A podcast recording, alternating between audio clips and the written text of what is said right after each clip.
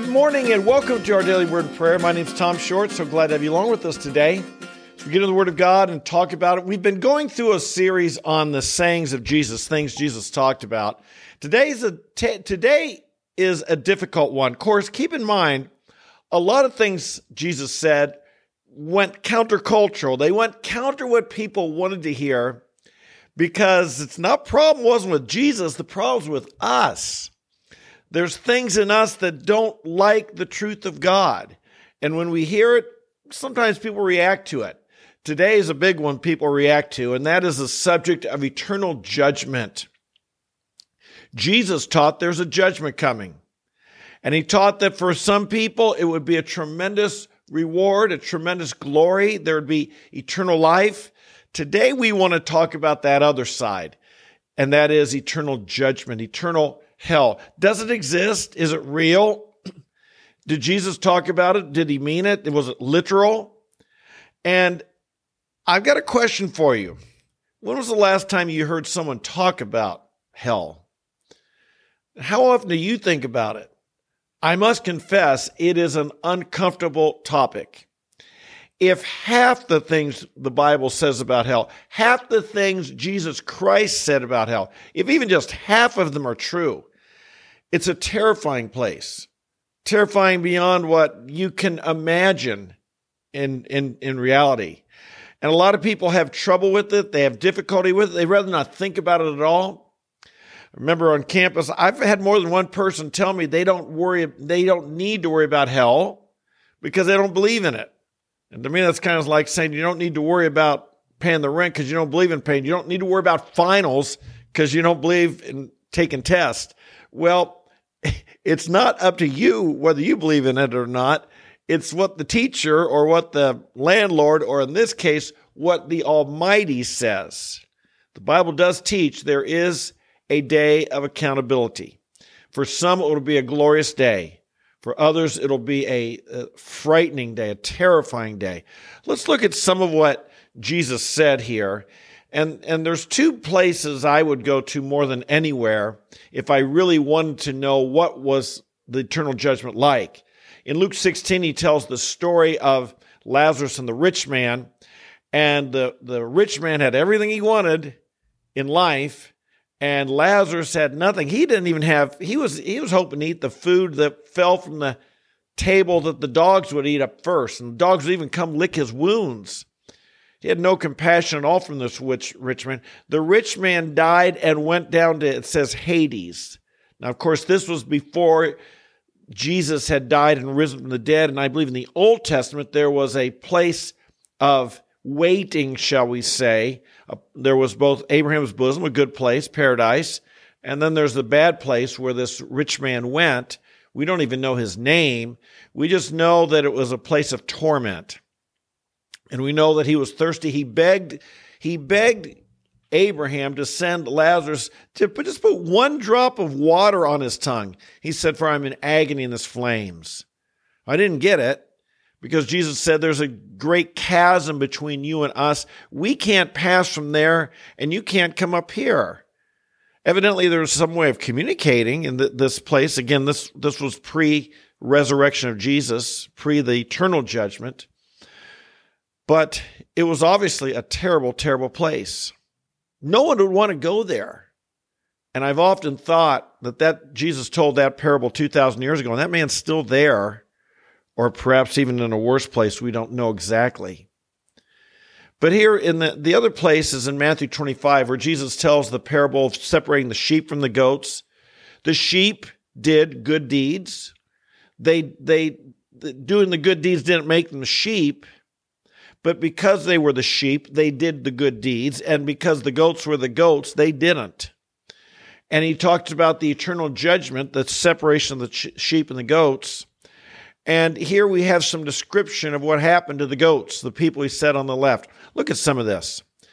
Then he will say to those on his left, Depart from me, accursed ones, into the eternal fire which has been prepared for the devil and his angels. And then he says, they, these will go away into eternal punishment, but the righteous into eternal life. Several things here that we want to take note of. Depart from me. He said this earlier, the same thing in in um, in Matthew, the Sermon on the Mount, where he said, "Not everyone who says to me, Lord, Lord, will enter the kingdom of heaven, but only those who do the will of my Father." And then he says to those who, who didn't, he said, Depart from me, you practice lawlessness. I never knew you. Here, depart from me, you are cursed ones. Wow. What a description to have of your life as you enter into eternity that you are a, an accursed person. And he says that they would go and do an eternal fire, a fire that would burn forever. It wasn't prepared for people. This is a place no person, no human should ever go. This was made for the devil and his angels. No one should ever wish this upon their worst enemy. No one should ever, you know, when you say to some, you know, sometimes we curse one another, we say, tell them, go to hell. What a terrible thing to say to a person. There, there could be fewer things that you could, fewer things that would be worse to say to a person. You could say, I hope that you get murdered a thousand times. I hope you get raped. I hope you get robbed or mugged. None of that. The worst thing you could say about a person on earth or, or, the worst curse you could wish upon them would not be equal to what will happen if they go into this place called hell. You wouldn't want to wish that on anyone. And and to say something like that, don't ever, ever, ever say something like that. What a terrible thing to do. Because this is a place of eternal fire. Have you ever been burnt? I mean, I have. You know, you touch the grill or you or a little bit of fire and just the tip of your finger or a little piece of skin and it hurts. And this is something that they're in a fire. My goodness, this is a terrible, terrible thing. I wouldn't wish it on anyone. It was not meant for human beings. We want to be people who want hell to be empty and heaven to be full because we want to say no person should ever go there. And we should indeed have compassion and and feel that pain of anyone that is on this road or this highway that's leading in this direction. It's certainly nothing to joke about. He says here that these will have an eternal punishment. This is not something temporary. This is something that's lasting. Now, different ideas about this. There are, I will say, there are legitimate good believers who who are good Christian scholars, respectable, who believe that a person is consumed in this fire, that they don't they don't go on forever. They they are annihilated in the fire. And I think that there is there are some legitimate reasons to believe that. But the bottom line is it's terrible judgment. No one wants it. No one wants it. It's going to be terrible, terrible. Uh, it's beyond words. I'm repeating myself, but it's beyond words. Look at what else Jesus said about it. He described it these ways. He gave three descriptions. At least six times in the Gospel of Matthew alone, he calls it outer darkness, where there will be weeping and gnashing of teeth. Can you imagine that? Can you imagine being, I mean, fire is bad enough, but fire in which it's dark, in which, in which somehow you're being burnt, and yet it's so dark, you can't even see. You can hear others weeping. You can hear others wailing. Wailing, I think of it just screaming in torment, weeping a sad whimpering that you've lost the energy to, to wail, so now all you can do is weep. Gnashing of teeth, you're angry, you're upset. The regret. People ask me again, will this be a literal flame, literal, all these things? And to me, no matter what, how literal it is or isn't, it's a terrible place when you're gnashing your teeth, just imagine the regret. I often tell students on campus this day, if you're if you don't believe in Jesus at, as of right now, this day, either later in this day, you will believe in Jesus and you will consider this for all eternity the best day of your life. Or a million years from tonight, you'll be regretting the bad decision you made on this day to not receive Christ, to not turn to Jesus Christ. And so imagine the regret. Imagine the people would say, I heard the gospel. I didn't believe. I laughed at it. I mocked it. I rejected it. I said it's not for me. I, I, I, I don't want it anymore. The people who'd say I'd rather sin, I'm willing to go to hell because I like my sin. And they make that decision and that they will live with that regret forever and ever and ever. Oh my goodness. The, the, the, the, the mental anguish of hell, I think, may very well be worse than any physical description. The regret, the anger, the resentment, the, the bitterness, the, the, the, there'll be no goodness in hell. The Holy Spirit won't be there. God won't be there. To me, it, will be like being abandoned into a, the worst prison imaginable. You can't get out, and yet there's no rule there. The, the gangs are ruling. There's no guard or warden to keep order. It's only abandoned to the most wicked of people. Some people ask, well, by the way, just two other descriptions the bottomless pit in Revelation 20, verse 3, the lake of fire, we're told in Revelation 20.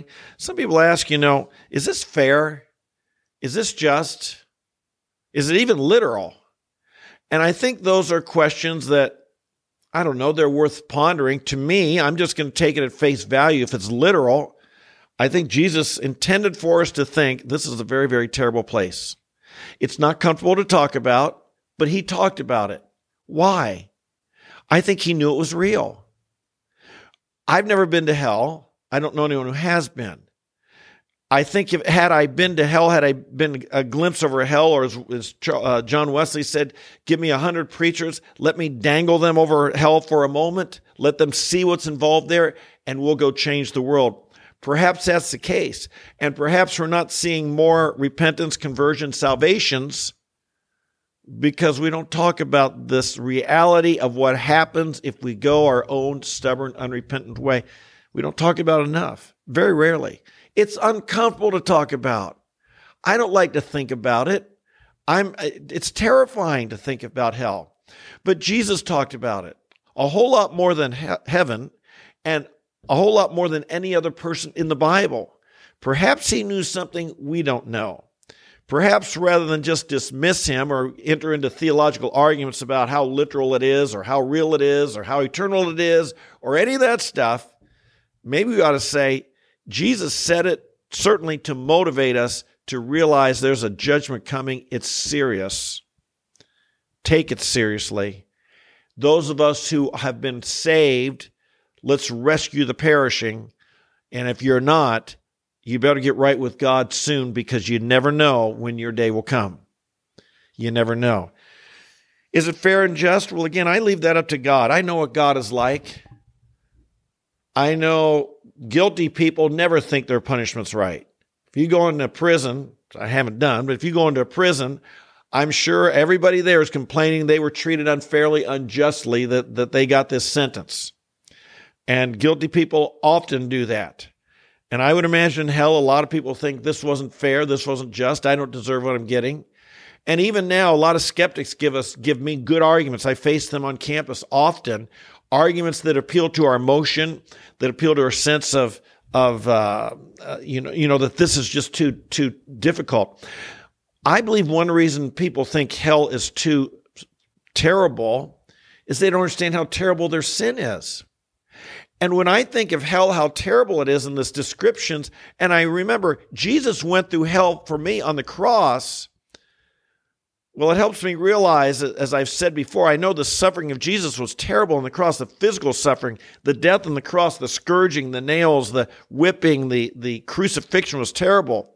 But keep in mind that spiritually, on those hours Jesus hung on the cross, he went through hell on the cross. He experienced the wrath of God these descriptions of hell that we think are, are, are unimaginable, Jesus experienced that the wrath of God as he hung on the cross. My friend, these things are real. It's true. This should motivate us. It should motivate me. We, like I say, I don't like to think about hell, but it does us well to think about it a little bit more than we probably do. That we might be moved with compassion and we might do our best to see that hell will be empty, heaven will be full, that we will rescue the perishing, that we'll help them escape from this judgment. Jesus came to save the lost, not the righteous. He came to save those who deserve eternal judgment. Might you and I be used to see people delivered from this terrible, terrible punishment for having lived a life of rejection of the living God. Father in heaven, we bless you today and we thank you for sending your son Jesus to be the Savior of the world. We listen to his words. Jesus, what you said, we believe to be true. This subject of eternal judgment, it is frightening. A lake of fire, outer darkness, weeping, gnashing, teeth, wailing, eternal destruction. Lord, these, these, these, these words, these descriptions, they, they are hard for us to even imagine what it must be like. Whatever it is, Lord, however literal it is or isn't, we know it's a terrible, terrible place. We wouldn't want anyone to go there. It was made for the devil and his angels, not for us people. You, you, you created people with a desire for fellowship and loving them and receiving your love and, and relationship and how we pray that we would experience that and more and more would as well. Our loved ones, our neighbors, our coworkers, our fellow students, people we know and care about. I pray, Lord, that we would help. You've given us a way of escape. You've given the message. Help us, Lord, know how to share the gospel and have the courage to do so with those we love and care about so that they might have eternal glory rather than eternal judgment. Jesus, we pray, I pray today, right now, for people who have difficulty receiving this doctrine. And it may put doubts in their minds about your goodness or even about the scripture. I pray for them, Lord. Help us to see that every word of scripture is true Help us to accept what you say and understand your goodness, righteousness, justice, and the, the, the, the, you're, a wonderful God. There is no evil. All your judgments are righteous. Help us to know and understand this and cast out any doubts we have about your goodness as we consider eternal judgment as well as eternal glory. Pray these things. Bless your day. In Jesus' name. Amen. Hey, we talk about the Bible here every day, and some, some topics are harder to talk about than others. I like I'm an encourager and I like to talk about positive, upbeat, inspirational things, but I'm going to teach the whole word of God. I'm not just going to teach the parts that make us feel good. I'm going to teach the whole thing. This ought to motivate and inspire us to be courageous because it's true.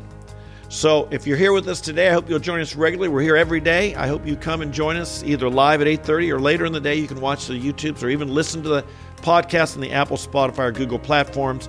Just search for me, Tom the Preacher, and you'll find me. I love you guys. God bless you. So glad to have you along. Might you be strong and courageous and be blessed by God this day. And if you're saved, let's be thankful. What has He delivered us from? The wrath to come. Praise God. We're grateful. We'll see you tomorrow. Bye bye.